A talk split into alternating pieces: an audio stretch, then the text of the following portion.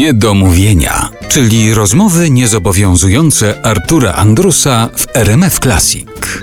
Niedomówienia. Dzisiaj naszym gościem jest Sonia Bohosiewicz, Niedomówienia, wypaplałam wszystko jak na spowiedzi. Już Ale- muszę teraz trzymać język za zębami. ale tylko o skoku ze spadochronem. A teraz może do spraw bardziej zawodowych przejdziemy. Używasz wizytówek takich? Nie. A kiedykolwiek miałaś wizytówkę? Kiedyś miałam, ale nie swoją. Czyjąś To dostałeś? tak, ktoś mi dał kiedyś gdzieś, a potem oczywiście je gubię. A dlaczego? Bo chciałem zapytać, co na tej wizytówce jest napisane. Sonia Bohosiewicz, No właśnie nie mam wizytówki. Co bym miała na takiej wizytówce napisać oprócz swojego numeru telefonu? Artystka, Artystka, magister dramatu. magister dramatu i scen.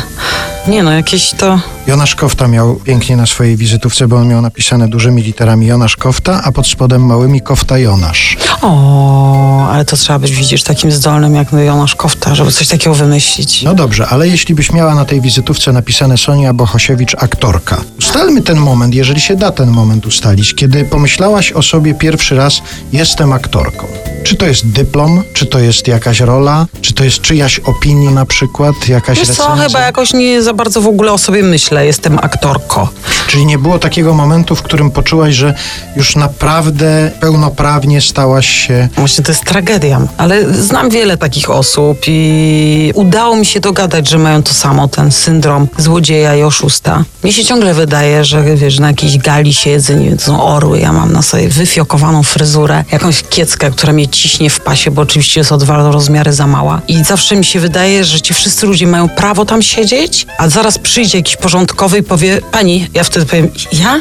Proszę wyjść. Pomyliliśmy się. Ja wtedy powiem, o tak, przepraszam, przepraszam. Ale jest coś takiego, zdarza się w czasie tego zawodowego życia, na przykład coś takiego usłyszeć od kogoś, co zapada w pamięć na całe życie. Czy tobie się coś zdarzyło? Od któregoś z twoich nauczycieli, na przykład od Tak. aktorów, z którymi Tak. grałaś, tak? To wiesz, to są takie malutkie rzeczy, które człowiek wyłapuje zazwyczaj.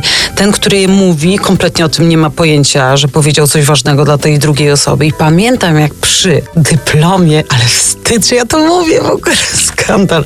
Przy dyplomie, jak robiliśmy z Jerzym Trelą samobójcę i pierwsza scena odbywa się, kiedy mama z Maszą, no nieważne, po ciemku w każdym razie coś robią i tam jest taki dialog, który jest bardzo zabawny. Tam szuka czegoś ona pod fikusem, mamo, szukaj pod fikusem, ale nie ma tutaj Maszeńko i coś. I on do nas podszedł i po tej próbie powiedział do nas tak, a pani to skąd od razu wiedziała, że jak jest ciemno, to trzeba mówić głośniej i wyraźniej? I wiesz, to był taki cudowny komplement, że domyśliłam się czegoś i że od razu to wiedziałam, czyli jakiś rodzaj potwierdzenia predyspozycji, że jednak ktoś posiada w tym kierunku zdolność, jeżeli od razu nie tylko chodzi o, nie wiem, emocje czy coś, tylko że jakby przekłada na techniczne rzeczy, że gdzieś mu to tam przychodzi od razu do głowy, naturalnie. Że jest jakaś intuicja. No, no, no. A jakaś recenzja na przykład zapadła ci w pamięć? Ja wiem, że teraz zdaje się w świecie aktorskim i filmowym jest kłopot z recenzjami, bo chyba już nie ma takiego zawodu jak recenzent, taki, któremu się ufa, którego się czyta od początku do końca i wie się, że to jest rzetelnie zrobione. Taki... No w ogóle nie czytam tego, to powiem ci szczerze, nie czytam tego i wiemy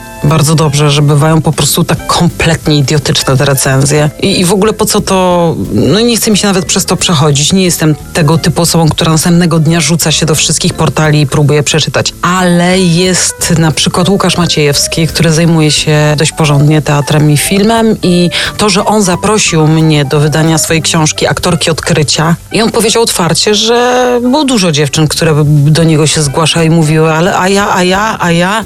A on powiedział, "No nie, bo ja biorę tylko te, które ja cenię i to jest mój klucz, bo to jest moja książka i dziękuję. No jakby w tym zestawieniu nagle tych wszystkich nazwisk myślę sobie, wow, ojej,